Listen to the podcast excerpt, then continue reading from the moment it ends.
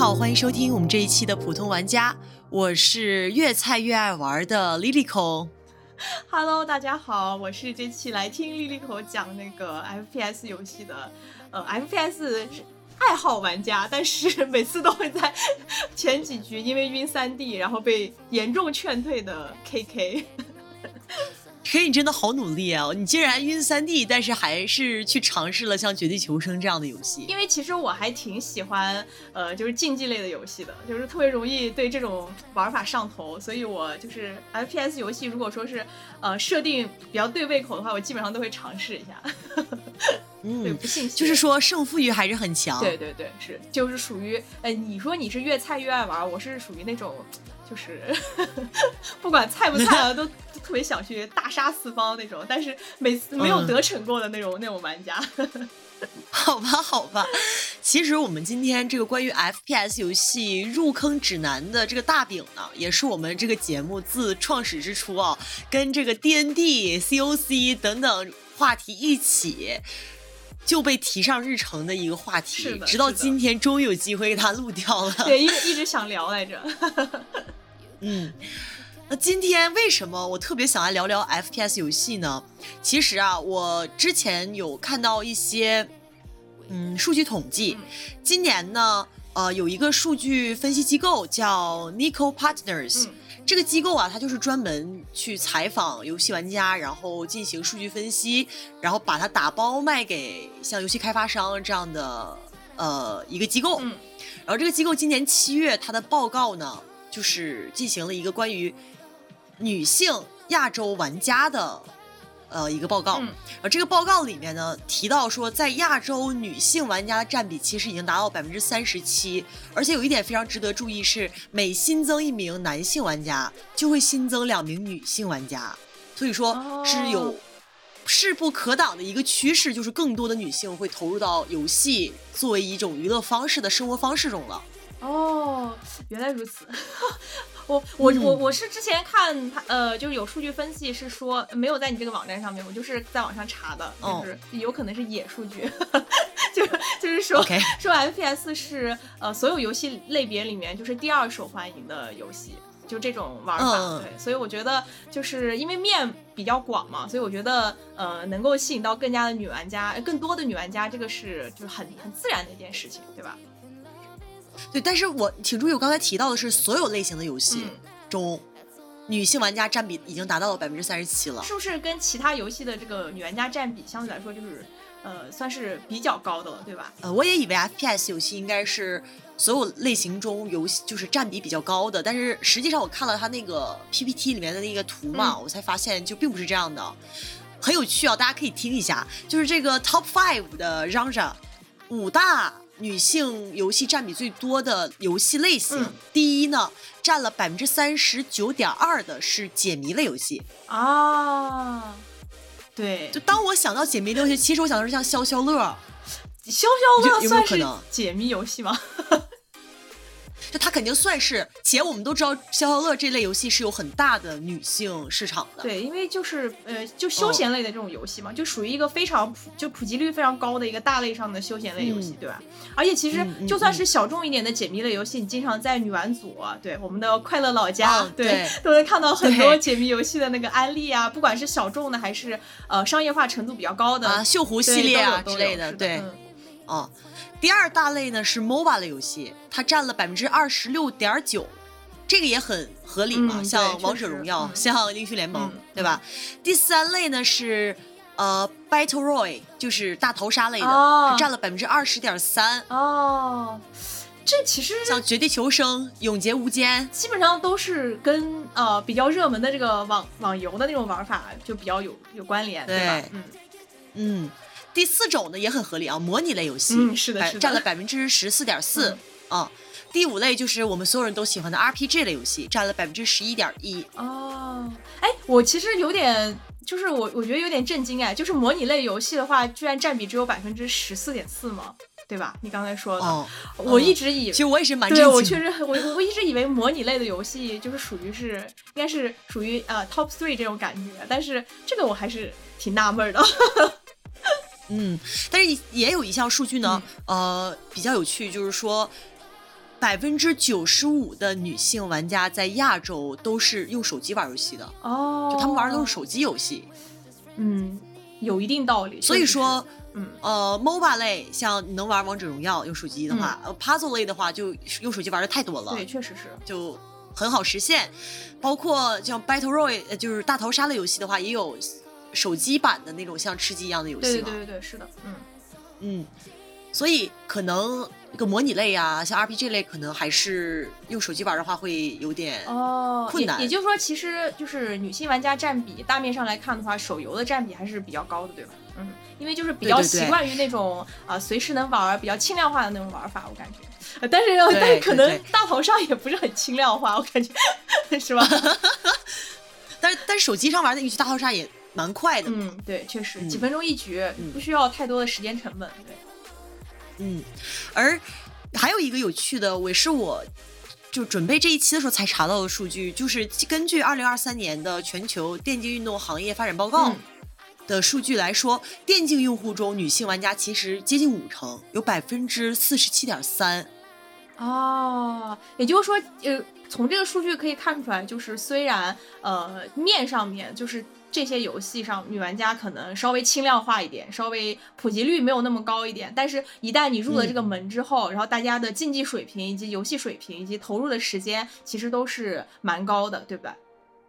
对对对。嗯比如在中国，我们可以明显的感受到，像国民级的手游《王者荣耀》还有长盛不衰，可以说一直稳坐网吧顶流位置的 MOBA 游戏《英雄联盟》，实际上是国内女性电竞爱好者的主力军。嗯而曾经的电竞顶流游戏，像 DOTA，、嗯还有 DOTA 的老母亲《星际争霸》嗯由于当时的社会环境啊、家庭教育等等原因，其实女玩家的数量占比很少，或者说在这样子的游戏里面，女玩家几乎就是隐形的状态。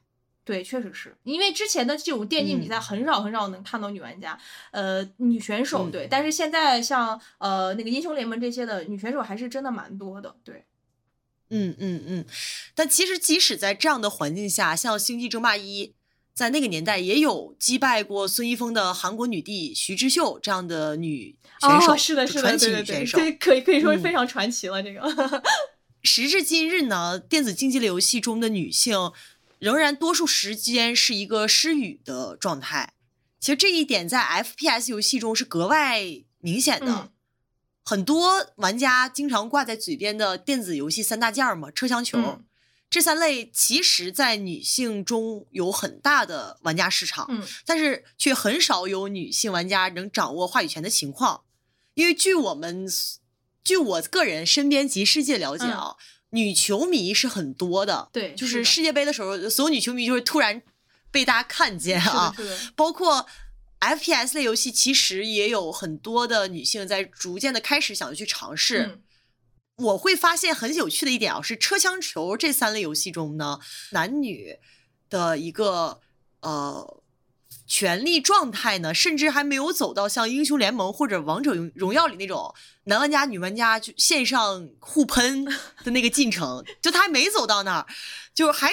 他甚至还停留在大多数玩家在登录游戏、打开一局游戏的时候，都会默认所有队友都是男人的这样的一个状态。呃，确确实是这样的，而且这种失语状态还有一部分就是可以体现在，就是像你刚才举的那个例子，比如说女球迷的这个事情，就是还有一个特别有意思的现象，我发现就是如果说是你作为一个女球迷，然后你想去加入到这个对话当中，你就需要特别努力的去证明你自己不是一个所谓的伪球迷，或者是所谓的啊、呃、伪游戏迷之类的，就是、嗯就是好像就是我们入场这个这个场域的时候，就一定要有一个呃，就是就入场的这个测试，就就其他男玩家、它门槛会突然提高。是的，是的，对这种，呃，我我觉得这种这个现象嗯就是蛮，哎，怎么说呢？这比较有意思，值得讨论一下。然后，所以在这种游戏里面，我觉得也挺明显的，对，嗯，所以很多的女玩家在这样的环境下，她为了躲避一些麻烦事儿，通常是不喜欢在游戏中表露自己的女性身份的。嗯比如说在起名的时候，就不会起一些很女性化的名字，甚至大家不会开麦，或者是我们只会比如五个女生一起组队玩一一局游戏，我们自己沟通，嗯就不愿意去跟野人队友对，确实是，呃匹配。嗯，其实我不是想说指责 FPS 里面游戏里面的男玩家，嗯。他们就是做错了什么之类的。嗯。其实我是想讨论说，就车厢球这三类游戏，嗯，实际上并没有任何的性别门槛，嗯，就是并不会说那当然了，像传统体育项目一样，嗯，对吧？对其实就是身体，就是自然的这个身体构造会有一点不一样。就这个，就算这个东西你不把它说成是性别二元对立，你就说自然的这个生理构造确实是呃有一些差别的。我不是说是体力有什么上下之类的，我就说自然的生理状态确实是不同的。对，嗯，嗯对。那电子游戏呢？电子游戏其实在我眼里并不会存在那么大的差距，在女性和男性上，那可能就是一直以来的这个社会原因和家庭教育原因，它逐渐的把女性玩家塑造成了嗯如今的样子。那么，其实我们这更多的讨论呢，我想留在最后。那这一期呢，我主要就是想，呃，安利给大家，安利给一些想要入坑 FPS 游戏的女生，但是呢，她可能不知道该玩哪一款，或者是还没有找到自己特别冲动想要试一试那款游戏。我今天会举例很多的对抗性比较强的在线多人射击类游戏，所以嗯像《孤岛危机》和《无主之地大欢》迎之类的，呃，嗯就暂且不提这些。就是你这一期主要还是想讲一讲 PVP 的事情，对吧？PVP 的话，我们可能就是下期画画饼到下下期，或者是某一期未来的某一期。呃，对，因为我我觉得我们应该发出自己的声音，那么就没有嗯办法，嗯。就不应该去避免，比如说嗯。在游戏里面跟男性队友开麦，就无论他是喷你还是夸你，就是你要展露出你的女性玩家的嗯。身份。是比较嗯。好的，就我个人是这么在做的，当然我没有要求所有的女玩家都要这么做，但我个人是这么在做的。就呃，包括在呃玩家嗯进行讨论呐、战术的时候，要勇于的开麦提出自己的意见。其实我觉得这个是比较好的一个状态，对我来说，我我觉得得就是你这个你这个提法，我觉得还是蛮有意义的。而且就是就算你觉得就是这种就线上的这种 battle 就是很没有意很没有，就是对呃娱乐来说精神压力会比较大，但是参与到这种社区的讨论当中，就比如说对某些角色的设定、某些角色的嗯设定、呃的一些讨论，以及整个营造一些对女玩家环就是更友好环境的这种话题，我觉得可以参与到这些项目当中，我觉得也是蛮不错的。对。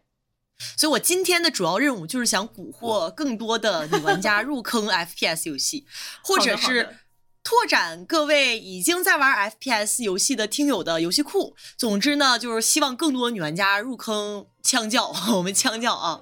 很期待，我很期待。而且我其实今天呃呃在呃，因为我们之前想做这期节目嘛，然后我自己也去看了一些资料。其实我觉得从就是游戏的叙事学角度上来看的话，我觉得 FPS 游戏它从第一人称这个视角上来看，其实对女玩家入手，其实就是其其实蛮适合就是女性玩家哦去入手的，就有有很天然的那个呃女性友好的这个角。视角在这里面的，对，所以我们可以慢慢聊。先请你来讲一讲，介绍介绍一下。嗯会把我今天想讲的游戏分为三个类别，也不是三个类别，三个级别，就是嗯按照入门难度的考量、嗯去分为低难度、中难度和高难度。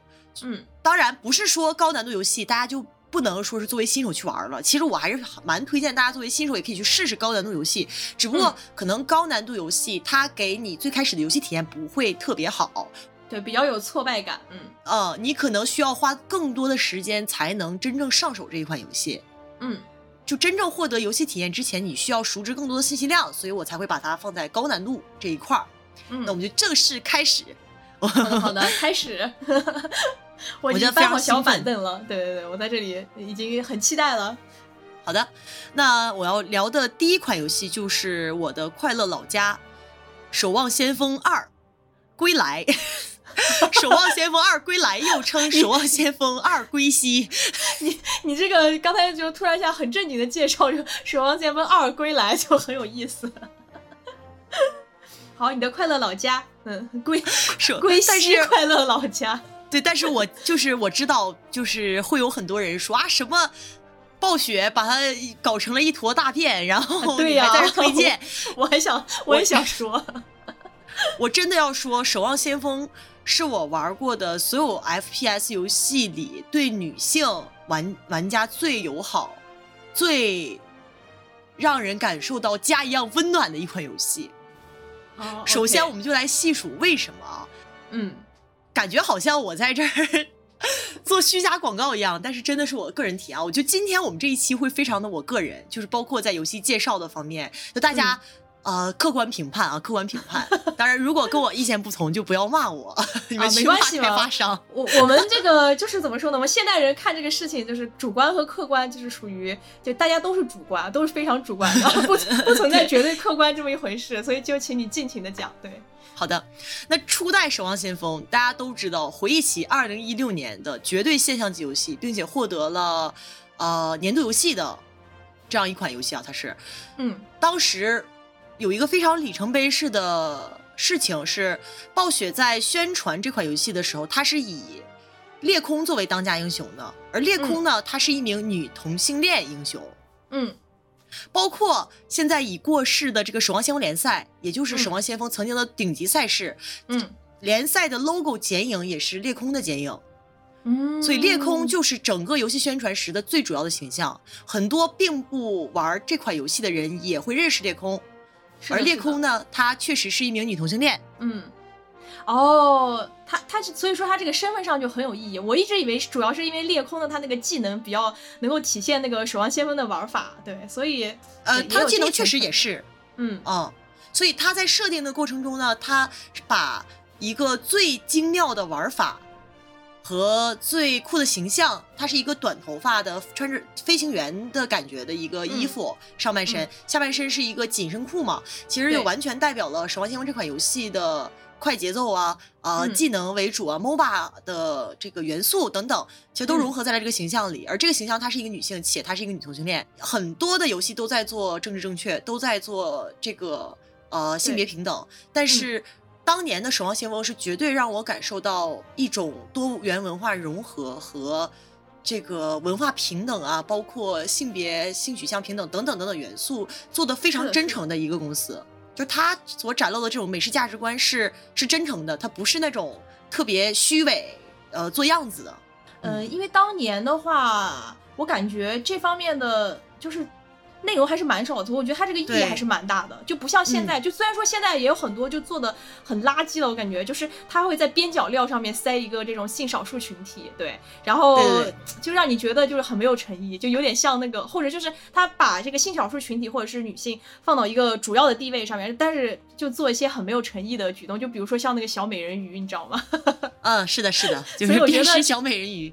对你你说的这一点很对，确实是很有划时代的意义。嗯，而在暴雪还没有完全腐烂的时代里，丰富的英雄故事和极具魅力的英雄设定是非常非常吸引我的。呃，当年呢，暴雪的这一款《守望先锋一》最开始出来的时候，其实并没有特别多的英雄，但是除了暴雪的老家美国之外，它涵盖了非常多的国家的英雄，而且也都确实体现出了不同文化下不同的国家的人的美。它是我这里有的美，指的是一种很很泛指的美，不是说是仅仅外貌上的美啊。嗯，明白明白，嗯，是一种举魅力，对吗？对对对，魅力。嗯，这种真诚的多元化展示是非常吸引我的，所以它后面出现的很多游戏，像 Apex 啊，像呃瓦兰特呀，它会采用这种用多个国家的英雄来表现这种 呃 Citizen of。的 word 这种 这种感觉，欢乐大家庭的这种感觉，就是一种很强的文化的包容性和多样性，对吧？嗯，对。而且还有一点呢，是它的地图也做的是各具特色的。哦，是的，是的。它地图呢，直接就是各个国家的文化属性很强的地点。因为现在我感觉这种地图的设定已经算是一种，就是呃，这种线上 FPS 一种标配了，对吧？你像包括后面那个呃 Apex 呀，还有就是刚才呃你呃你之前推荐我玩的那个无无畏契约，对吧？它里面很多地图也是很有那个地域特色，嗯嗯。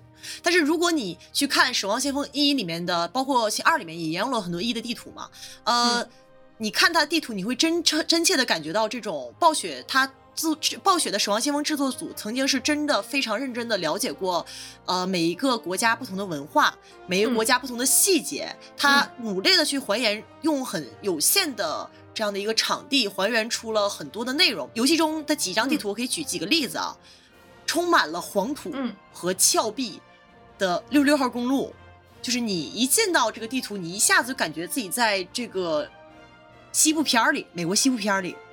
啊，这个地图我知道，因为我在那个地图里面经常迷路。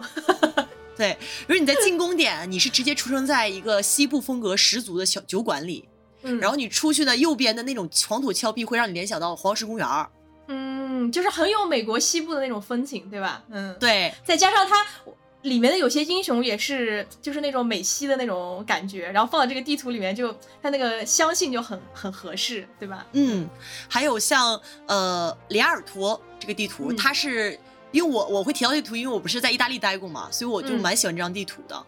呃，它是还原了威尼斯水城。哦，原来如此。它因为整个游戏的设定啊，是在大概距现在五十年之后的世界吧。嗯，只只有五十年吗？这个科技真的是很发达。对，致谢危机之后，呃，导致我们人类为了对抗这些危机，组成了一个类似于复仇者联盟的组织。嗯，叫守望先锋，所以才会汇聚各个世界、世各世界各地不同的地点的英雄，就不同地点的这些呃人。嗯，比如说还原了威尼斯水城的里亚尔托，其实就更像是五十年之后的里亚尔托，就是充满了幻想，但是又还原了很多的呃文化特色。比如说那个威尼斯不是会有小船吗？对，那个贡多拉小船，对，贡多拉，对，嗯，那个威威尼斯水城的这张里亚尔托地图里面，摇贡多拉的这个船夫是那个致谢，是机器人哦，哎，这个很有，哎，这个很有道理啊，而且如果是现在就有这种服务的话，就 感觉也很想现在就去试一下。嗯，伊利奥斯它是以地中海风情，就是希腊那一片儿，它会有那种白纯白色的像。奥林匹斯这个神殿那种状态的建筑啊之类的，就是海洋文明的那种感觉啊，对对对，海洋文明的感觉。但是我最喜欢的地图是一张日本地图，叫花村。嗯，这张地图的你要是开全特效的话，你能看到满天都是樱花在飞舞，特别特别的美。哦，就我曾经在这个地图。里面站着就是看景色，就看了几个小时，你知道吗？你你那那是一场对局吗？应该不是一场对局吧？不是一场对局，是一场自定义房间。我在想，如果是一场对局的话，那队友肯定就是已经开始要开麦骂了。对，所以说当时这个游戏刚出来的时候，很多人在玩玩游戏看地图细节的时候，就觉得自己已经环游了世界，是已经很有道理的。呃，它是整个是脱胎于一个真实世界之上的幻想世界。嗯。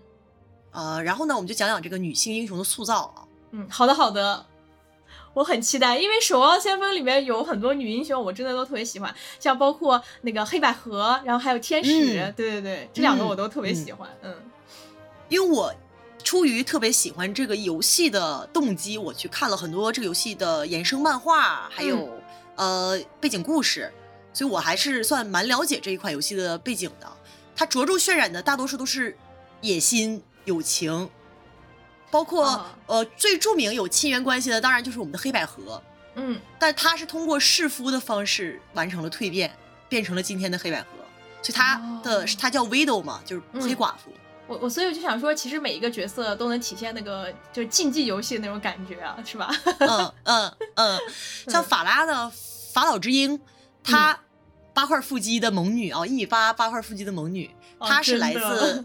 呃，埃及的嘛，他的眼睛上有一个纹身，就是那个赫鲁斯之眼。哦，然后在他的背景故事中，故事中他是一名保安，就是埃及的，嗯，呃，像官方的一种保安队的队长，他是这个。哦，就就有点像古古埃及那个守金字塔门口的那个斯芬克斯那种感觉啊，对对对对。而他跟他的游戏中的母亲是安娜嘛？嗯。也是另外一个有赫鲁斯之眼的女性角色。其实，在她背景故事中，法拉和安娜的母女情也是非常动人的。哦，而且法拉的那个皮肤颜色真的特别戳我的心脾。嗯。然后，我们的中国英雄小美，小美呢是一名南极科考站的科学家。嗯。她呢，其实已经呃，如果按照我们就是正常的年龄来说，她应该有一百多岁了。嗯，原因是什么呢？是因为中间有八十年都是她跟她的呃科考站队员在呃机动舱暴风雪来之前进入机动舱，结果当他醒来之后，发现是已经世世界已经过去八十年了，他所有的队友全部都死去了。所以这一开始就是一个非常非常悲伤、非常标准的科幻故事开局，对吧？嗯，对。然后他一个人从北极，哎，还是南极？我等会啊，南极科考站，对不起，他在一个人从南极 OK 走回来的。他的英雄故事你也看出的是一个，他是一个科学家嘛？嗯，对。呃，也是，但是我我觉得其实这个设定是非常具有中国特色的，就中国优秀女性的那种。typical 的特色，你懂吗？是是，我我我可以我可以我可以 get 到你说的这个点，就是有有一丝坚韧在这里面，对吧？但是对对对对，但是怎么说呢？就我觉得有些人可能对这种设定会比较，就怎么说，比较过敏，你知道吗？就。有点像三体，三体里面那种感觉啊。对，小美跟三体那种角角色塑造完全不一样。你说三体里面的叶文洁简直就是 好。Anyway，继续回回到小美，要再不再说下去要开始骂了是吧？对对对，要开始直接骂了，已经已经快忍不住了。嗯嗯，然后包括呃，我们刚才提到那个星际女帝徐之秀嘛，《守望先锋》中的 Diva 这个英雄就是以徐之秀为原型的。嗯。还有呃，非常强壮的女性角色，嗯，查利亚，她是俄罗斯的一名战士，嗯，对对对。还有像瑞典的圣骑士，又能治疗又带着盾的布里吉塔，嗯，她也非常可爱，因为她是一个猫奴人设，是吗？就是有这种反差萌的这种感觉，对吧？嗯，对，嗯，明白。在玩法方面呢，《守望先锋》这款游戏它。《守望先锋二》是一个五 v 五的对抗，嗯，主要的游游戏玩法就是护送车辆或者是站点等多种模式，嗯，这个游戏为什么我会把它分在低门槛，就是低难度入门的行列中呢？是因为它有非常多不需要瞄准的英雄，啊，比如像我知道可以放技能就可以了，对吧？嗯，比如像温斯顿，他的枪是电击枪，就不需要瞄准的，呃，莱伊哈特他拿着锤子，嗯，还有天使，嗯。像这几个英雄都是比较特别的，就是他们是完全你不需要有瞄准能力，你如果有非常强大的呃 MOBA 能力，就是战术，然后技能释放等等等等的能力的话，你仍然能在这款游戏中找到自己的位置。明白，也就是说，如果像我这种射击苦手的话，然后可以通过一些策略上面以及资源的控制，也能玩得很好，对吧？对对对，所以说这款游戏其实 MOBA 元素是大于 FPS 元素的，技能运营是大于瞄准的。嗯，然后你在这个游戏里面是可以跑打的。就之后我可能会提到一些 FPS 游戏的专有名词。OK，哎，你那个。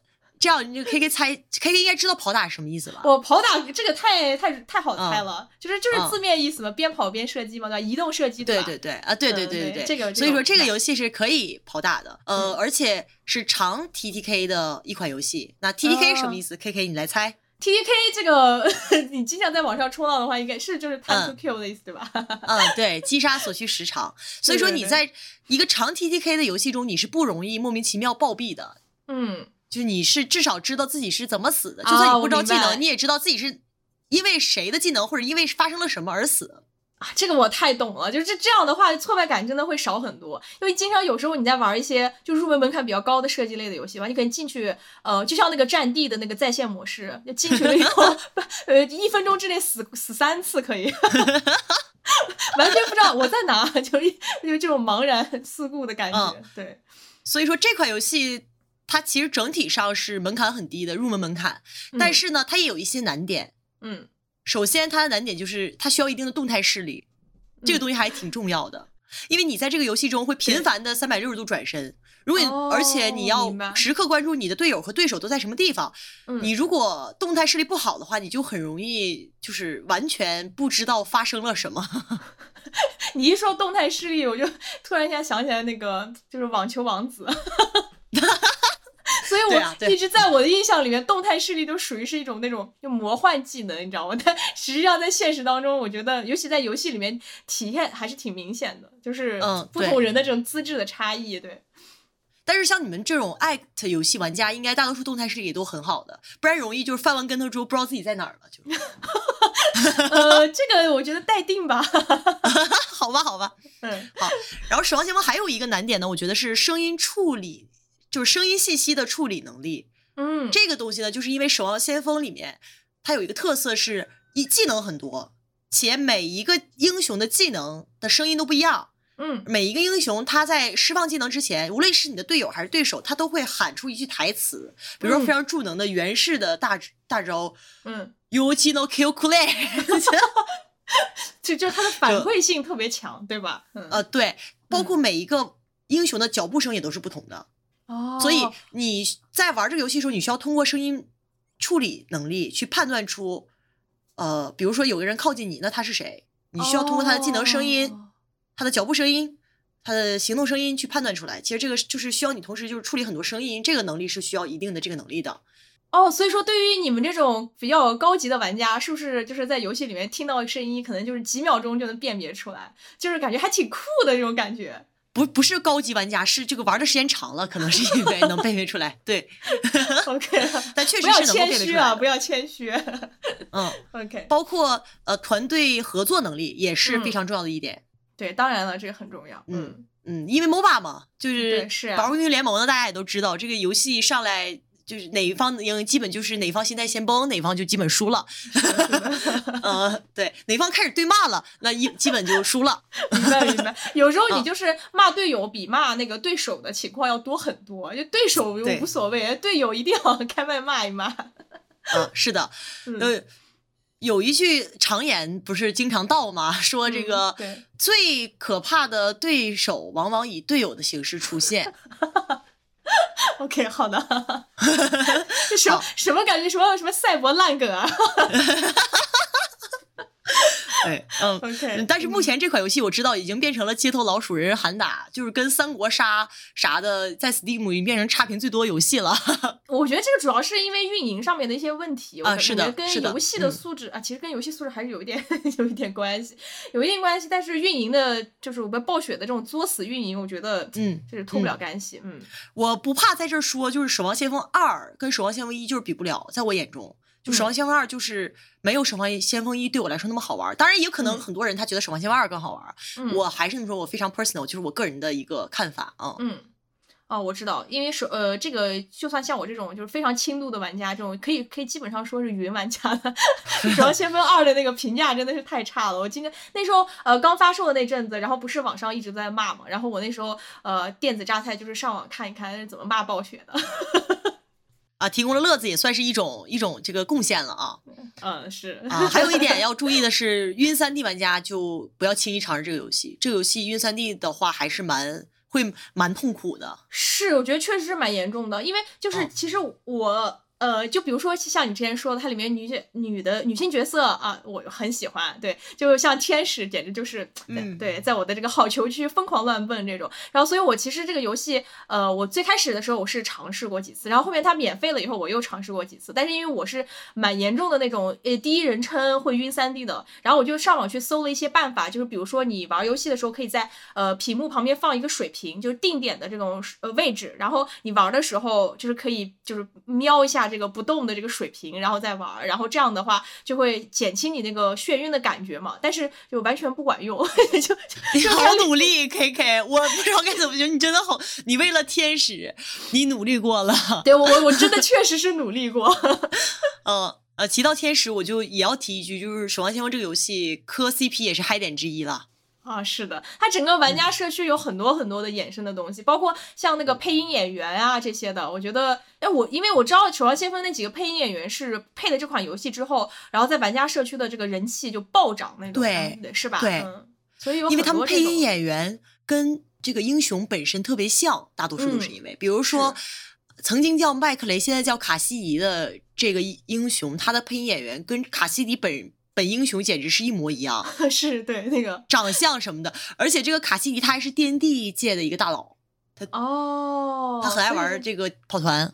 哦，原来如此，嗯哦，原来是这样子的。OK，然后你你刚才想说天使，请你继续说，我竖起耳朵听一听。嗯，我就是想说这个这个磕 CP 这个嗨点啊，无论是呃 BL、BG 还是 GL CP，你都能在这款游戏中找到你的性癖，是吧？嗯，比如说我们当家的 BL CP 啊，这个士兵七十六和死神，士兵七十六和士兵哎，很有道理，真的很有道理。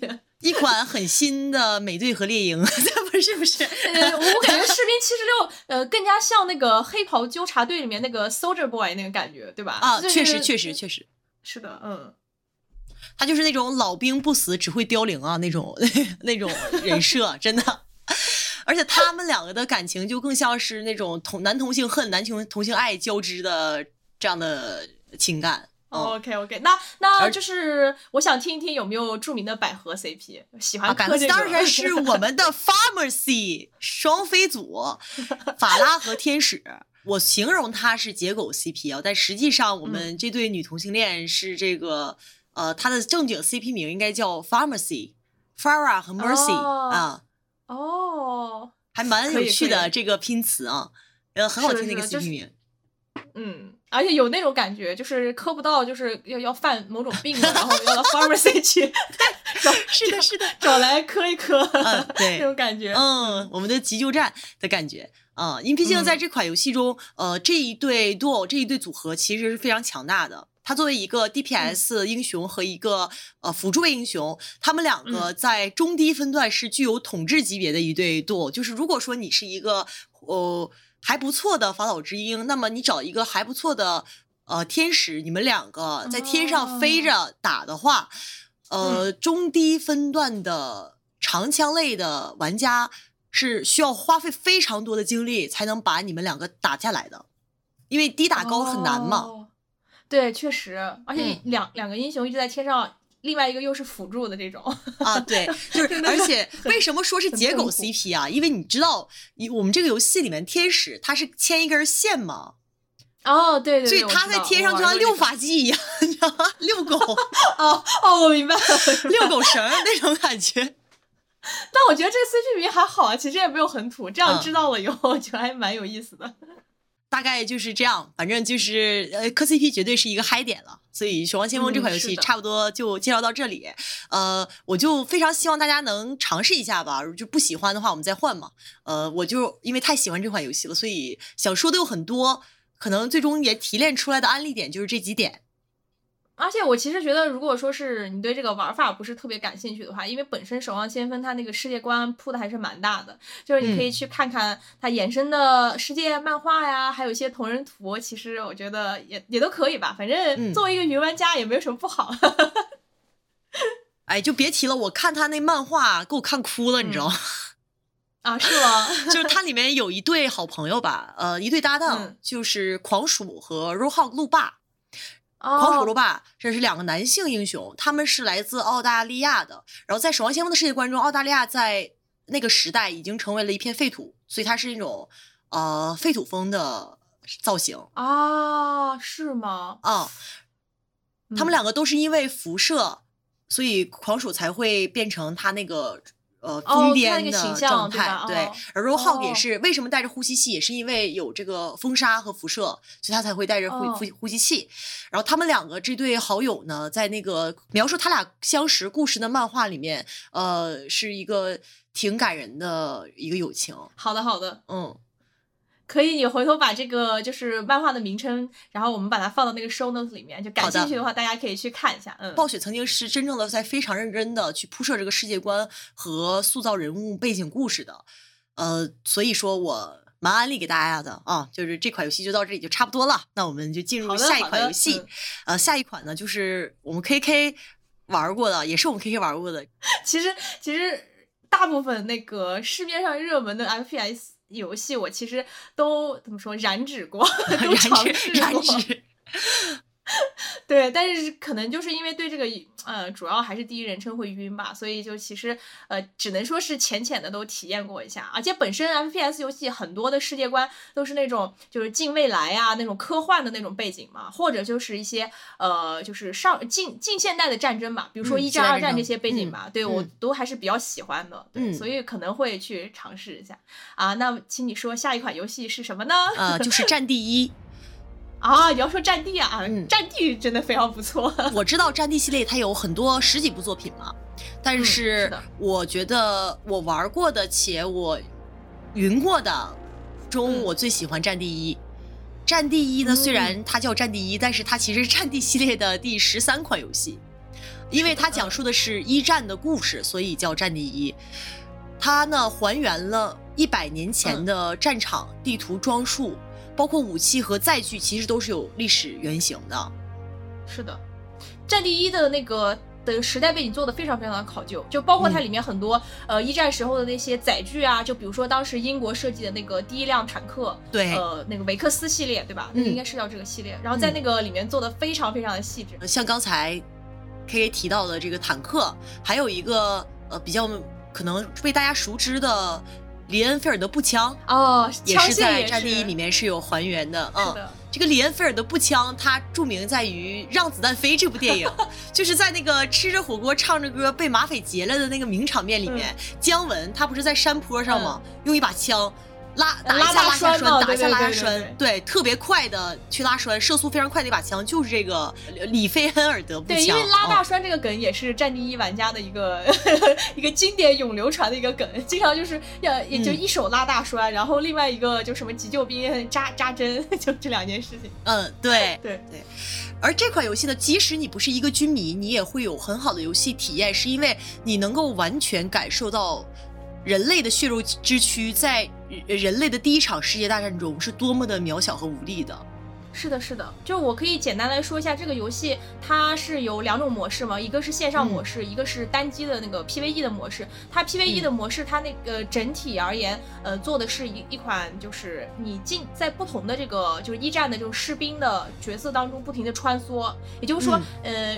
如果大家之前玩过一些射击类的游戏的话，像《使命召唤》《荣誉勋章》这些，你可能就是从头到尾扮演一个角色，然后呃一直到故事的结尾，对吧？然后但是在《战地一》里面的话，你第一章你扮演的这个角色，他在第一章就会直接因为战争的因素就死掉了，然后下一章你就相当于魂穿到另外一个角色，所以通过这种多角度，然后来体验整个战争的残酷，我觉得它这个在呃叙事上面以及玩法上面给人带来的代入感和震撼是特别强的。就我玩这个游戏的时候，我会。真的就是就是特别特别能感受到那种一战的时候战争的那种残酷，以及普通人那种无奈的那种感觉，所以我觉得，对对，他这个剧情上面做的非常的不错。嗯，对我特别推荐《战地一》，也是因为在一战的时候，其实那个是人类的第一场真正的世界大战嘛，也是人类的这些呃科技产品吧，就是枪械呀，包括坦克呀，呃飞行器呀等等等等这些呃军武产产品第一次就是。在战争中被如此广泛的运用，而在这样的一个环境下，呃，当你去玩这个战役模式的时候，你就会感受到人命是多么不值钱，你就是你人很简单的就死掉了。对 对，但是线上模式可能就是跟线下，就是跟单机模式那种感觉还是不一样，因为你你上到一上到线上模式，你就立马转变成一个战争贩子，你就是 就是我在哪，然后我多杀几个。对，我会把这个游戏归类到低难度入门组，也是因为它是一个三十二打三十二的宏大叙事，然后你在这个宏大叙事里，你就算菜，其实也无人在意，所以给你的心理压力是非常小的。嗯。它其实是一个很好的，能够让你体验 PVP 真人快打的同时，还能没有负担，不用担心坑队友的进行去进行享受游戏的一种形式，就是这样的大战场游戏。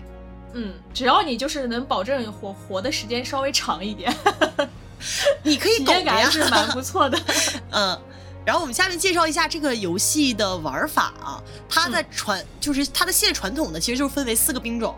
包括后面到现在出到这个《战地二零四六》，前几天因为这个大降价，我也去限免价大降价，我也去玩了一下，就还是老一套嘛，变成了未来背景的。《战地二零四六》也是蛮多人诟病的，就是你包括到现在它在线玩家的数量，二零四六还没有《战地一》多，就啊 对，那个怎么说呢？二百多就是垃圾，三十多就是神作，只能说，因为因为就是 E A 怎么说呢？呃，你前面我们在说暴雪嘛，这个运营上的问题，那个 E A 也也是不怎么行。说实在的，反正玩这些游戏就是很容易被 E A 美国电影就是疯狂背刺，嗯，啥玩意儿给他就基本就报废了。越出越不越不行，反正就是。对，因为因为战地这个系列一直以来它出色的特点就是它对于一些细节的还原会做的特别的出色，所以就是二零四六它嗯搞一个未来的这种背景嘛，然后它很多就是能体现出来它特色的东西就嗯怎么说呢，没有这种长处了，而且再加上它运营上面有一些问题，导致它这个缺点啊被无限的放大，所以呃如果大家喜欢战地系列的话，还是很推荐从一开始吧，对，嗯对，嗯。呃，具体的玩法方面呢，其实它分为四个兵种，就相当于我们平时就是看到的这个 T DPS 和治疗。嗯，它这四个兵种呢，分别是突击、支援、医疗和侦察。嗯，突击呢就擅长近距离交战嘛，它你就可以想象成突击兵就是腰间别着一堆地雷、手雷什么的，然后拿着冲锋枪这么一个形象，然后冲锋冲到这个最前线的位置，边游击边打。这样的一个形象，嗯，然后呢，医疗兵就也很好理解，给队友扎一针肾上腺素就能实现医疗奇迹的这么一个 形象，对对对，或或者是给给那个敌人扎一针那个什么，嗯，特殊的毒素，就带着一种你要你会背着这个半自动的步枪，嗯，和小手枪在战场上，呃，还有这个支支援。支援呢，就是左边背着轻机枪，右边背着子弹箱，一边给队友发发子弹，一边支起这个机枪，在中距离掩护队友这样的嗯一个状态。然后呢，最后就是侦察兵，侦察兵就是战场摄像头。如果你打不准的话，那你绝对就是只是一个摄像头。对对对，他是。能发，他是唯一一个能发信号弹给队友指示，也就是在小地图上标记的这么一个兵种。嗯，你会拿着狙击枪在八百里外给敌人两枪爆头，这个很重要了。这个这个兵种真的非常重要，因为是大战场这种嘛，所以就是这个位置真的太重要了。嗯嗯，然后还有就是载具，很多的载具，你游戏开始你选择出生点之后，你可以去抢着开这个载具啊。然后这个载具是非常重要的，这个游戏的。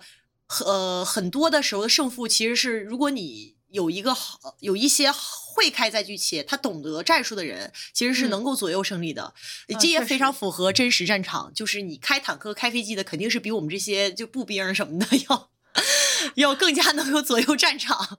是的，而且因为它是一战的背景嘛，所以它这个载具还有很多是那种生物载具，就对，骑着小马我就来了这种感觉。啊，对对对，里面 是有骑马的这样的。嗯，然后呃，坦克、飞机呀，呃，这些呃，需要提一嘴的就是这个游戏里的飞机，大家轻易不要去尝试开，一定要提前 学习过再去开，因为是的，是它这个飞机是非常反直觉的一种开法。嗯，而且因为就是呃，怎么说呢？因为它是一战背景嘛，所以那个那个是一战背景的飞行器，其实就是 怎么是确实非常反人类。你想当时一二战的时候，甚至还有就是飞艇啊这种就是很神奇脑洞的东西。嗯，主要游戏机制就是三十二个人跟三十二个人，咵一下都扔到一个张超大地图里面，然后地图中有 A B C D E 多个点，你需要去站点。清理掉点上其他的对手，然后站点会让你得分儿，嗯，然后站点得分儿，最后会让你获得胜利，它是这样的一个机制。整体就是呃是一个长对局的那种状态，对对，长对局。所以说还是那句话，你如果菜也没有人在乎，就是这个是一个很没有心理压力的一种游戏，就是只要你别死两次，你心态爆炸，只要你跨过 自己这道门槛啊，就没有问题。啊，就没有人会指责你。对，呃，它最大的难点啊，这个游戏就是视力，确实，因为很多人给我反馈说，因为这个地图很大，游戏场景又都是那种真实战场，不是树林就是沙地，比如说什么热带雨林里头打仗啊，然后在沙啊，比如在沙沙地里面就是什么沙漠里面打仗啊，所以很多人就是反馈他看不清敌人。就找不到敌人在哪儿，就这个确实视力是一个难点。其实这个也很有那个真实战争的那种拟真感，你知道吗？因为你想象一下，在那个年代，大家穿的那些军服，基本上都是有那种迷彩啊或者隐身的那种呃那种融入环境的那种感觉嘛。所以就是你辨别敌人和自己的时候，确实也就是挺确实挺有真实战争的那种感觉。嗯，毕竟真实战争中，你的敌人自知不会有红圈儿，不 会有红圈儿。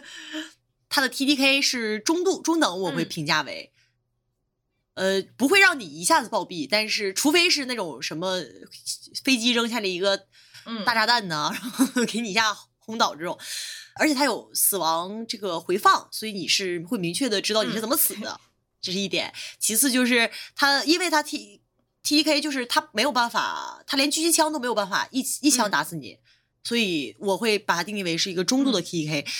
而且他一局的输赢确实跟关呃个人关系不大，这同是一个好的地方，也同时是一个坏的地方，就是。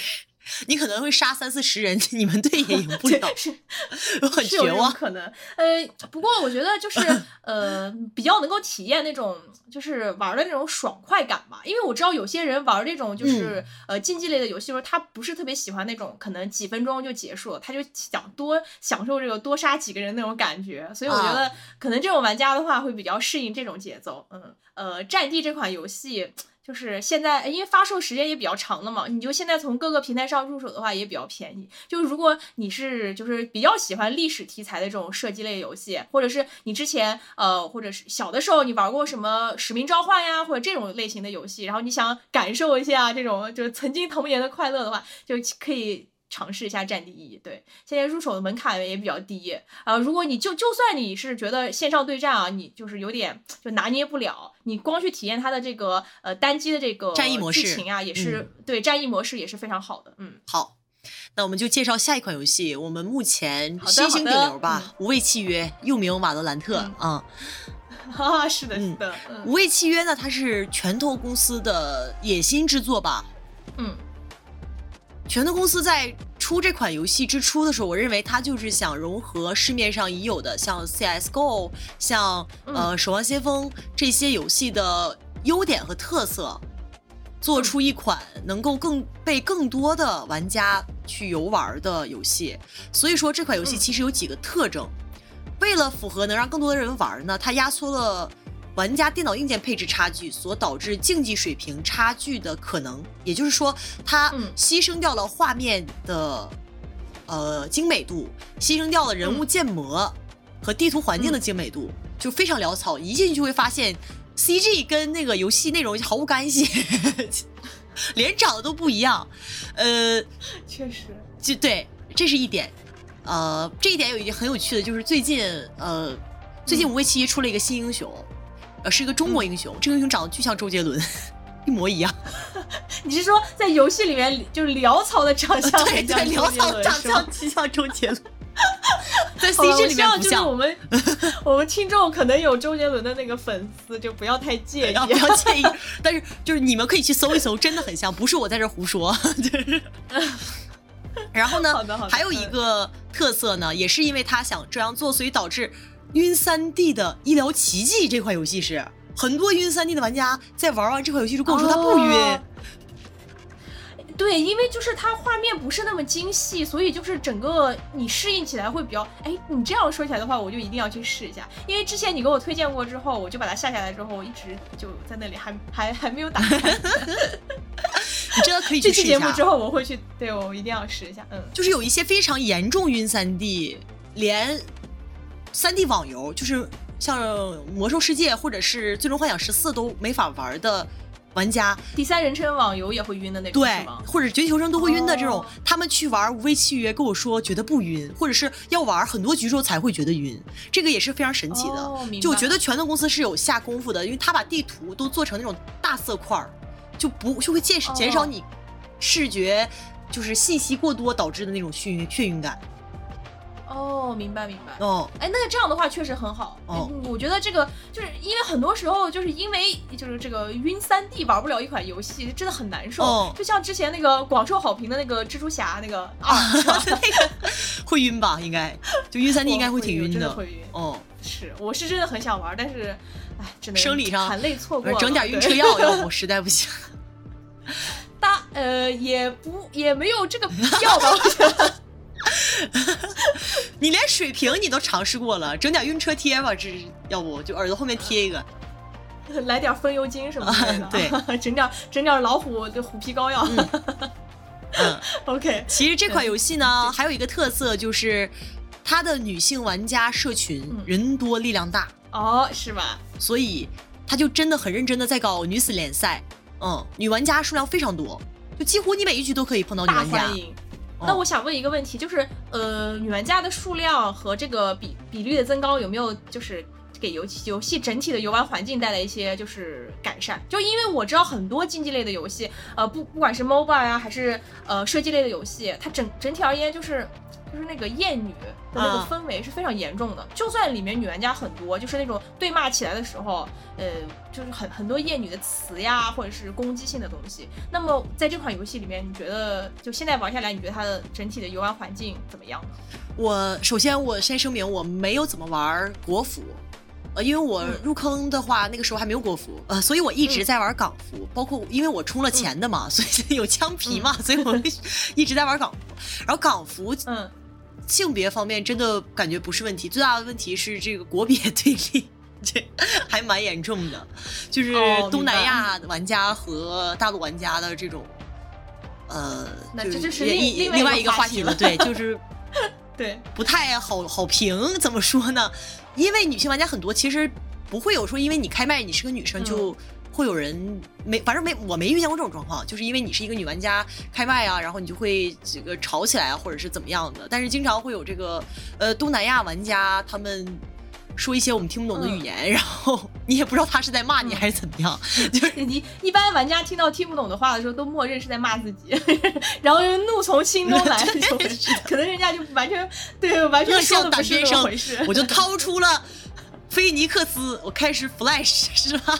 我们说了游戏环境，那么你就重点来介绍一下这款游戏的玩法和呃，让你觉得比较有特色的地方。好，这个游戏的玩法呢，它是一个五 v 五的爆破模式，就是 CSGO 里那种爆破模式。进攻方呃需要运送炸弹，安装炸弹到点内，防止这个防守方拆掉炸弹。然后防守方呢也要防守点位，阻止进攻方安装炸弹，就是一个非常经典的爆破模式。这个游戏的特点是它 TDK 很短。暴徒这个枪，也就是原型为 AK 的这个枪呢，它是打头一枪死的。大多数的步枪都是能在很短的时间内结果对掉敌人的，所以它 T T K 很短，也不太需要急停技巧。急来 KK，quiz 时间，急停是什么？急停技巧，急停技巧，我猜测一下啊，应该就是，呃，就是你在奔跑的途中突然看到一个敌人，然后你就瞬间停下来，然后。呃，进行一个就是怎么说呢，就是静态射击，这是这么一个状态吗？呃，非常聪明，我们的 K K 同学果然是老玩家了。是的，就是因为你在一些走路速度非常快的游戏中，比如说 C S G O，你在停下来那一刻开枪的话，你的子弹其实是会偏偏移的，因为你还处在一个这个力的作用下。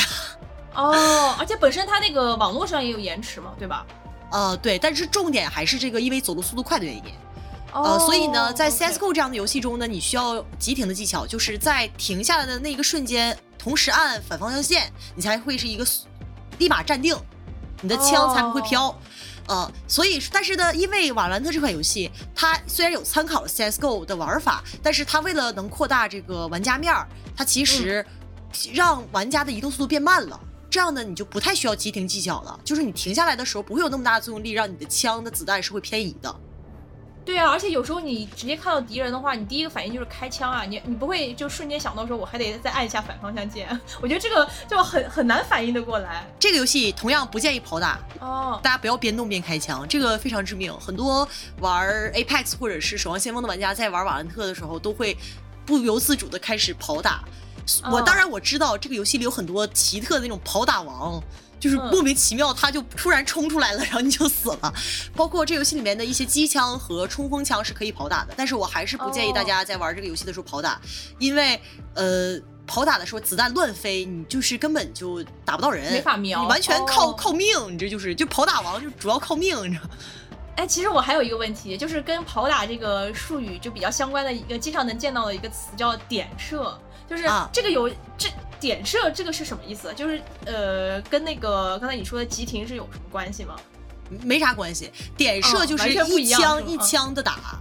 哦，按一下鼠标抬起来，按一下鼠标抬起来，按一下鼠标抬起来，这个叫点射。连射就是按下突突，这是连射。好，明白了。那我应该就属于就是很明显的连射玩家，就是那种疯狂点的那种人，就是按住不松手，开始在身上瞄。对对对对对对，我就是这样。这个叫泼水。对，然后点射的话，其实呃这个游戏也是比较建议点射，不建议压枪的。压枪呢？压枪。你可以再解释压枪，我确实不明白什么意思。嗯，压枪呢是这个也是 CS:GO 里面会需要的一个技巧，就是因为所有的枪它都是有后坐力的。嗯，你如果鼠标不动的情况下，你按住左键。你会明显的看到子弹是往上抬的，子弹的位置一定是往上抬的，因为你的枪后坐力会一直让你这个枪往后仰嘛。哦，我明白，这是一个真实的那个物理模呃物理引擎的模拟嘛，对吧？你想要让你的枪在你连射的情况下打在同一个点上，你就需要往下拽你的鼠标，就是压它。哦，明白。然后这个也是需要去练习的，因为像 CS:GO 这样的游戏，它的枪的轨子弹的轨迹是。呃，有迹可循的，你能通过去练习压枪，让你的子弹在长时间的连射中也在同一个区域中。啊，你这样一说，我突然觉得 CSGO 真的好难。你你不仅要想到集体，你还要想压枪的事情。瓦洛兰特这个游戏也是为了让更多的玩家能够更快入门，它其实是没有办法压枪的，因为它这个游戏的设定里面，你的枪的子弹它是随机弹道的。就是你压了，它也不一定会在同一个位置，所以就不要压枪，就大家去点射点头就完事儿了。哦，明白了，所以它就是一个离散式分布的那种感觉，是吧？嗯，就他突然莫名其妙来了一个这种莫名其妙的专业术语。就会有很多的，你就玩这游戏会会发现那种坐地下就压一梭子那种，一般就是 CSGO 过来的。然后 哦，我明白，就是那种伏地魔的那种感觉嘛，是吧？就是蹲下，因为你压枪的时候，很多人会蹲下嘛。我一个是避免爆头线，一个是更方便往下这个压，然后就还蹲那儿就一梭子，然后人没死，那就很尴尬。对，就是可能就是 CSGO 转过来的玩家啊，就这个游戏不建议压枪，就是大家最正确的入坑姿势就是练习停在那儿。迅速的点人家的头，这个啊，还有一点，嗯，也要提，就是不建议开镜瞄准，就是右键能够开镜，但是不建议开镜瞄准。哦，为什么？因为开镜的时候会拖慢你开枪的速度，在这样的短 T T K 游戏中，你开枪速度慢是非常致命的。哦，很有道理，对，这个很有道理。嗯，所以大家就是用左键，单用左键去点。就是一个最正确的入坑姿势。那这样看来的话，他这样的呃瞄准应该还是挺难的吧？就挺需要熟练度的？因为你呃需要在不开镜的状态之下，你爆别人的头，我觉得这个真的是 可能。但其实你不会觉得开有时候中距离、中近距离开镜非常难打到人吗？因为你开镜的情况下，你需要拉更远的距离才能定位到人的头。哦，确实是的，但是你知道，因为我玩这种就是枪械类的游戏的话，像比如说之前玩《使命召唤》呀，或者是《盟军敢死队》的时候，呃，《盟军敢死队四》不是之前的那个游戏，我特别喜欢干的一件事情就是拿一个就是高倍镜的狙，然后站在一个很远的地方。那当然，你你玩狙的话，当然可以开镜了。你玩狙当然可以开镜，玩狙不开镜，它还盲射导致导致我玩这种枪械类的，就算我手上拿的可能是就是盒子枪，或者是大栓，或者是什么什么呃 AK 四十七这种就是冲锋枪之类的，我我也会想，就是把那个镜开了以后，然后慢慢瞄，你知道吗？然后等到我还没有开镜的时候，我就已经就下一局了。就在这个瓦乱特这款游戏里，就坚决不建议这样做啊！大家 OK 明白，把我当成一个反例，嗯啊。然后这个游戏我会把它称之为 CSGO 青春版，现在什么东西都有青春版了是吗？啊，对，CSGO 青春版，它这个游戏里面的那个英雄叫特工嘛，呃，港服的翻译是特务，我也不知道这怎么翻译的。哎，说起来这个的话，可以介绍一下这个游戏的，就是试射背景之类的，大概是一个什么样的情况？为什么要叫特务呢？首先，它应该叫特工啊，它不应该叫特务。特务可能是这个香港 语言文化下的一个产物，我也不知道为什么叫特务。反正就是在这个呃未来时时世界里，突然有就是出现了一个平行时空吧，就是相当于就是两个地球。然后呢，就这就解释了为什么我们在游戏里面对面会有跟我一样的英雄。哦，就有点像巫师那个天球交汇啊，那种感觉是吧？啊，对。然后呢，我们其实扮演的就是这个一个叫瓦罗兰特的这么一个组织里面的特工。哦，明白。因为它是一个很新的游戏，它没有发展出很大的世界观，有很多的这个埋了很多的坑还没有解释。哦，OK，所以所以肯定是特工，肯定不是特务。对对，是特工。就感觉还是有点差距的，特工和特务这样，对对，差差距可大了去了。对，特特务就是暗算潜伏那种感觉，特工就是就很酷了。嗯。而这款游戏它的技能呢，虽然说啊，你花里胡哨一堆技能，但实际上大多数的技能总结上来说还是 CSGO 里头那套烟火雷闪、烟雾弹、呃燃烧弹，嗯。还有炸弹，就是不是炸弹，就是那个手榴弹 和闪光弹，就还是这四个东西，只不过它会以不同的形式体现在不同的技能上。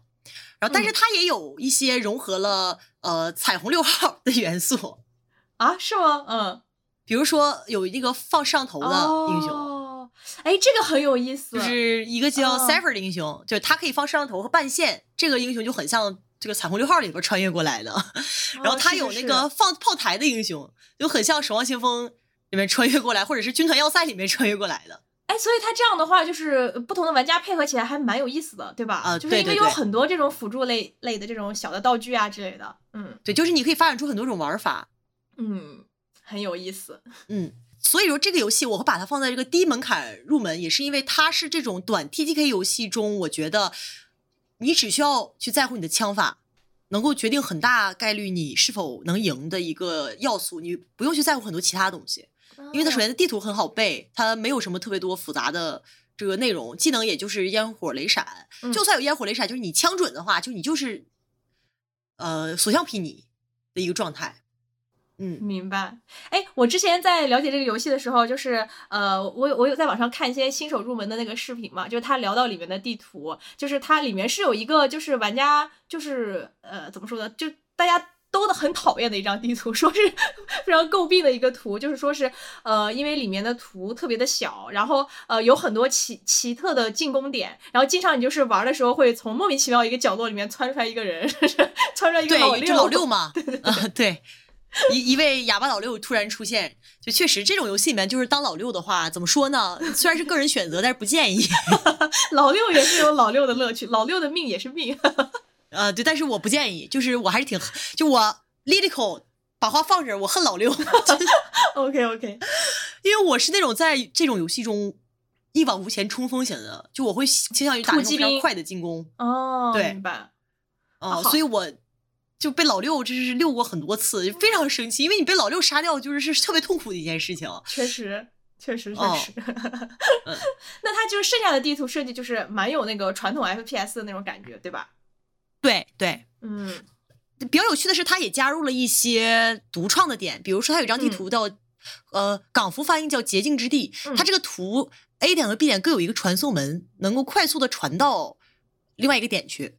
啊，还有剩下两点我是一定要提的。第一个就是这个游戏里面的技能很是很容易坑队友的，就跟 CSGO 一样。嗯，就你的烟火雷闪是同样都能作用，就是特别是其中的闪和火，嗯，是非常容易 作用在你的队友身上的。嗯，就大家如果在不熟练这个这个英雄的闪光技能和这个火的扔火的技能情况下，就尽量不要去去这个。呃，随意使用哦，呃，很有可能会造成队友很大的这个不爽，最最后导致一些就真人快打之类的。那么，那么如果你是另外一种选手，就是喜欢经常上，就是呃，比如说你这个，嗯，今天啊，就上班非常不愉快，你想发泄一些这个怒气的话，我就是有这种选手。掏出菲尼克斯开始 flash。OK，明白。好的，呃，其实我有一个问题，就之前你说这个游戏就是非常的女性友好，那那么它在这个就是英雄的，就是所谓这个特工呃人设上面有没有什么特色？有没有什么值得一说的地方？呃，首先，它的英雄设计跟某种程度上跟《守望先锋》是有点像的，它是来自世界各地不同呃阵营，就是不是不同阵营吧，不同组织的这种精英、精锐、精锐这个人物啊，嗯，有什么日本的啦、韩国的啦，嗯，然后各种各样的。就这个游戏的当家英雄杰峰，就是中国翻译，就大陆翻译是杰峰，港服翻译是杰提，嗯，Jet，Jet，她就是一名女性英雄，她是一名韩国的呃女性英雄，她的。他的技能就是快乐风女嘛，就有点就是他能飞，他能往上跳，然后他能穿，就是有点机动性很强哦，名叫 Jet 杰风，对那种感觉，Jet，哦，对，是的，是的，嗯，就是他的游戏里面的女性角色是有一对女同性恋的，并且而且是已经官宣了的，嗯，就是瑞兹和凯宙，Killjoy 和 Raze 这两个英雄，他是官宣掉的女同性恋，嗯，哦，原来他们两个的形象也都。就是看着就就能就 Lay Star 可能就是在哔哔响了，看到 他形象。哎，其实我觉得欧美厂的游戏每次做这种事情上，就是它那个包容性做的很强，我觉得其实还是蛮不错的，对吧？就是你基本上呃各种文化还有性小少数群体都能关照到，我觉得欧美厂在这个方面还是比较不错的，嗯。嗯，这句话，这游戏它是一个比较新的游戏。呃，拳头公司虽然已经出了好几年了，但是拳头公司它还没有完全铺展开英雄背景和世界观。嗯，所以很多的细节我们不得而知。比如说每个英雄他们具体都经历过什么，它不像这个《守望先锋》，《守望先锋》当时出了一系列的漫画，去解释每一个英雄的来源啊，包括他们自己的故事。嗯，所以你你可能不能特别的呃。从英雄背景故事中沉浸在这个游戏里，嗯，但是我觉得未来的话全都是会做的，就像英雄联盟一样，它现在已经发展出了一套很完善的世界观，嗯。嗯，大概就是这样。哦，明白。那就是，也就是说，他人设现在就是还是比较模糊的。那他就是整个的美术形象呢？就是你觉得有没有？就是因为我们知道很多日常游戏，他在做那个女性形象的时候，就或多或少都会有那种很媚男的成分在这里面。我觉得欧美厂这种现象会稍微少一点吧。在这个游戏里面，我感觉看他那个人设的那个设定图的时候，我觉得还是整体上面看起来还是比较舒服的。嗯嗯，没有特别。袒胸露乳的 那种，呃，没有的啊，没有的。唯一就是身材特别女性化的雷娜，嗯，但是这个 雷娜她的性格就就是非常御姐，但是不是那种 S M 女王式的御姐，她就是那种很凶的。女的 很风风火火的那种感觉啊，明白啊，就是非常凶，就是会会骂，就是在游戏里语音就是会骂自己队友的那种 女的，就那种你们要死就就自己死，不要带上我那种那种这种感觉的女女性。哦，明白明白。那这样的话，我感觉就很就很舒适了，就起码这个不适感就呃得到了很大程度上的减轻，对这个拳头的氪金策略是非常的可怕的。嗯。我可以给大家讲一下这个游戏的氪金策略啊，就是你在这个游戏中你是可以买枪的皮肤的，就是跟其他大多数游戏是一样的。嗯，那它的枪皮是怎么一个买法呢？就是你的商店每天会刷新四个皮肤，这四个皮肤有可能是刀，有可能是各种各样的枪的皮肤，有可能是突击步枪，有可能是冲锋枪、狙等等等等。但你每天只会刷新四个。如果你今天刷新到了你喜欢的皮肤，你不买的话，你下次再刷新到你就不知道是什么时候了，你就没有办法买了。这不是有点逼氪啊？是不是有点？就是非，所以他的氪金策略真的非常可怕，就是呃，需要大家理性消费吧，就提醒大家理性消费，就就这太不要说是真的逼死强迫症选手，我感觉会的会的，而他皮肤确实是国服的话还是不便宜的，挺贵的。哦，明白明白。呃，如果同样级别来说，就是金皮啊、紫皮什么的，是比英雄联盟的皮肤要贵的。哦，但是如果你就是属于那种无所谓的零氪玩家，应该也无所谓啊。哎，对呀，你在这游戏反正能捡别人的枪嘛，你把对方杀了之后用他的枪就完了，对对吧？哦，还能这个样子啊？也确实啊。啊，对啊，对，CSGO 不也是吗？哦，对，是。哎，不过 CSGO 的话，整整体而言，它那个设计就有点土了，感觉。就真实感，真实感，不要这样说。好，感觉又进行了一波，就是这个针对 CSGO 的那个呃那个拉一一波拉踩。好，那我们快速的进入到下一款游戏啊，下一款游戏就是 K K 刚才一直挂在嘴边的《使命召唤》。啊，好的好的，《使命召唤》我真的是玩过非常，就是呃也不能说非常多吧，就是它经典那几款我基本上都玩。真，我现在其实我玩过一一把，就是呃有一款叫什么？嗯，黑色行动那那一部那部我玩过，然后后面几部的话我就玩的比较少了，因为就是它现在已经有点年货游戏作品 啊，对年货游戏跟之前的那种我感觉就是诚意还是少了很多。嗯，就我今天主要聊这个《使命召唤：现代战争二》是最新的那一款嘛，它这个作为一个著名的年货游戏，也是著名的欧美 CF 啊。这款游戏最大特色就是人人都能玩的爽，因为人人都可以杀人。在这个游戏中呢，你是一个 FPS 高手的话，你就可以体验连杀的快乐。你作为一个新手呢，你当老六也能杀到人。但是不建议啊，不建议大家当老六，就是 又又又再一次感受到你对老六的这个恨意。我恨老六。就在这个核心的地图模式中呢，呃，地图很小，而且这个游戏它有呼吸回血，就是说你呃脱离战况一段时间之后，你会自动回血。而且人物的移动速度很快，游戏节奏也很快，所以呢，这个游戏它是很很爽的，它就是你玩就是就是很舒畅，嗯，不会有那种折磨的感觉。它战役模式整整体而言，现在的那个就是设计节奏也是这样子，嗯，就让你一条线能够这样串下来，基本上不会死。对，你的单人战役里呢，就体验比较真实的现代战争嘛，呃，像这个中东的呀，或者是就对，就这个真实，当然就是。我其实指就是从画面演出方面，其实它是那种三 A 顶尖大作的水平，确实是。嗯，而且它其实《使命召唤》之前的一些系列一直都是可以在呃就游戏史上面站得住脚的，因为它有很多就是挺开辟性。呃，挺具有开创性的一些设计，就比如说我刚才提到的那款，就是《黑色行动》。我记得一刚开始的时候，是你就是苏醒是在一个审讯审讯椅上面醒来，嗯，对吧？然后你刚好是在被严刑逼供，然后通过这样的一个开场，然后引出来剩下的剧情，然后你整个主人公相当于就是呃，按照小说里面的说法，就是一个不不靠谱的一个叙述者这种，嗯，然后整体体验的话，就是非常有那种紧张感和那种代入感，所以这个其实当年呃这这部啊。还是挺具有划时代的意义。我我记得很多学那个游戏设计的学生啊，都会拿这个关卡来做一些分析。嗯，嗯，所以呢，刚才 K K 聊完这个单人战役，那我就说一下它这个 PVP 模式里面的玩法。呃，它玩法有六 v 六的站点抢点这样的核心地图模式，也有三十二对三十二的类战地模式。嗯，所以你在这款游戏中主要考验的不是刚才我们提到的点射，而是跟枪。跟枪，麻烦请莉莉子再解释一下，跟枪又是什么意思呢？可以猜一下吧。跟枪，嗯，跟枪，我我猜测是就是你一枪打不死别人，然后你如何在就是有效的时间里，就是跟跟就是呃接上几发，然后完成这发击杀。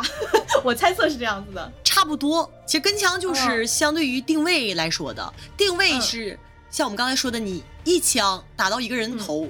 你是需要一下子把你的鼠标拉到，就是把你的瞄瞄准点、准星拉到人的头上，然后一枪打到他，这个叫定位。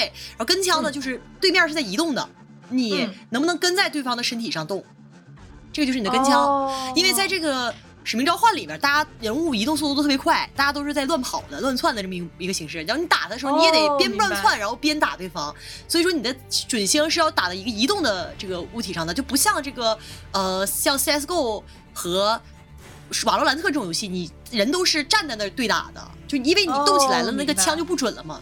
所以说，其实它更考验是你的跟枪的这个 能力。完全完全不是我猜的那个意思，就是某种上也可以解释成你猜那个意思，就是第一枪打不到，第二枪要追到人的身上嘛。我明白了，这就是为什么我之前看到有些就是这些游戏的游戏，就是呃别人录的那种实况里面，然后他就是不停的在这左晃右晃，左晃右晃那种，是吧？嗯，就是他也要同同同时躲避对方的子弹的同时，他也要在瞄准对方这么晃着打。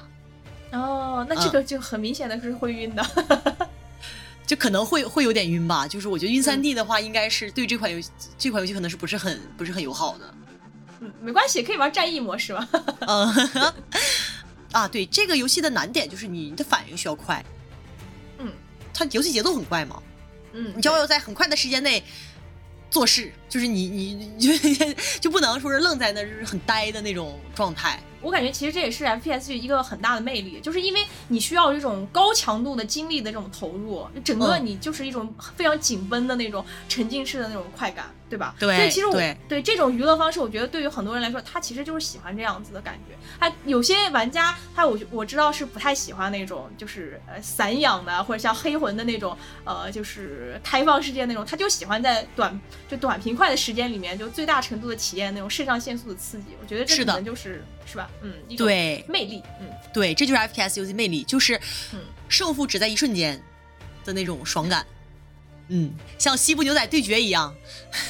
你说这句话，我想起来之前咱们就是呃，咱们这呃这档播客的那个 EP 零的那个节目，就是每个人的穿越，然后你的那一段就是 IP 这种感觉，很中二。现在想起来觉得 感觉很羞耻啊，有点有点那种感觉。对，但是这么一看，确实很符合我们每个人的这个特色嘛。你记大家记得 KK 那个在 EP 零，如果没有听的话，可以听一下。KK 是一个这个怪物猎人啊，不要不要听了，我觉得这有有点尬，真的有点尬。那个时候还没有什么经验，对，大家要去听。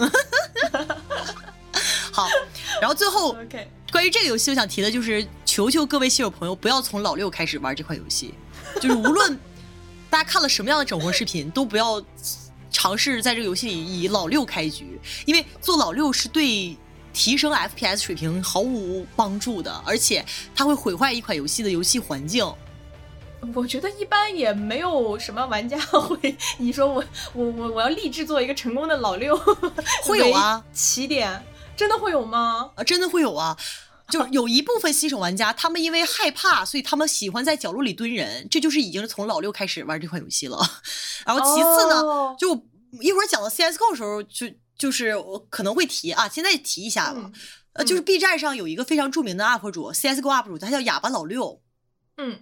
他就是一个专业老六，他会特地的研发属于老六的一些点位和方式，用老六的方式去完完成游戏。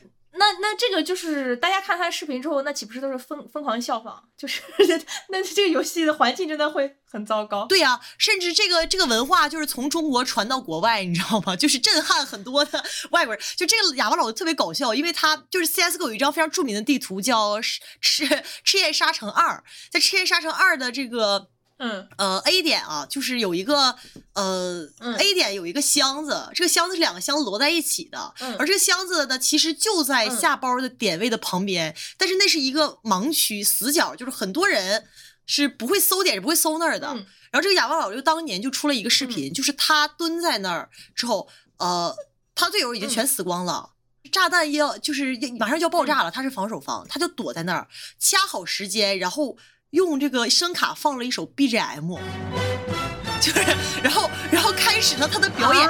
他他就是从这个就藏在那个箱子那儿，然后扔了一颗烟雾弹在包上面，然后他掏出了他的拆弹器，几秒钟就把那个炸弹拆了，然后他就赢了。对方就是进攻方还在那找藏着的最后一个防守的人在哪儿呢？根本都就没有人注意到这件事，于是这场游戏就赢了。然后很多人就效仿他这个玩法，就是怎么说，某种程度上就是不战而胜，就是一种。我我我其实明白了，就是如果你作为一个玩家，你自己就是开创这种玩法，然后你通过这样的一种手段得到胜利，你自己确实会很爽。但是在一个就是这种就是呃线上 PVP 这种零和博弈的这种 这种环境当中，那简就就完全就是一个劣币就驱逐良币的那种，对对，这种行为，是的。但是他的视频还是蛮有意思的，就是那个回头大家没看过的可以去可以去搜搜啊，就哑巴老六这个人，就是他特色就是每次他他开始这个他的老六战术之前都会放 BGM，而且是在就通过麦在全全队友的面前放，所有队友面前放。哦，是吗？啊，对，就是我要开始表演了那种感觉。对，是是，而且还有很强的这个挑就是挑衅的那种 感觉。对。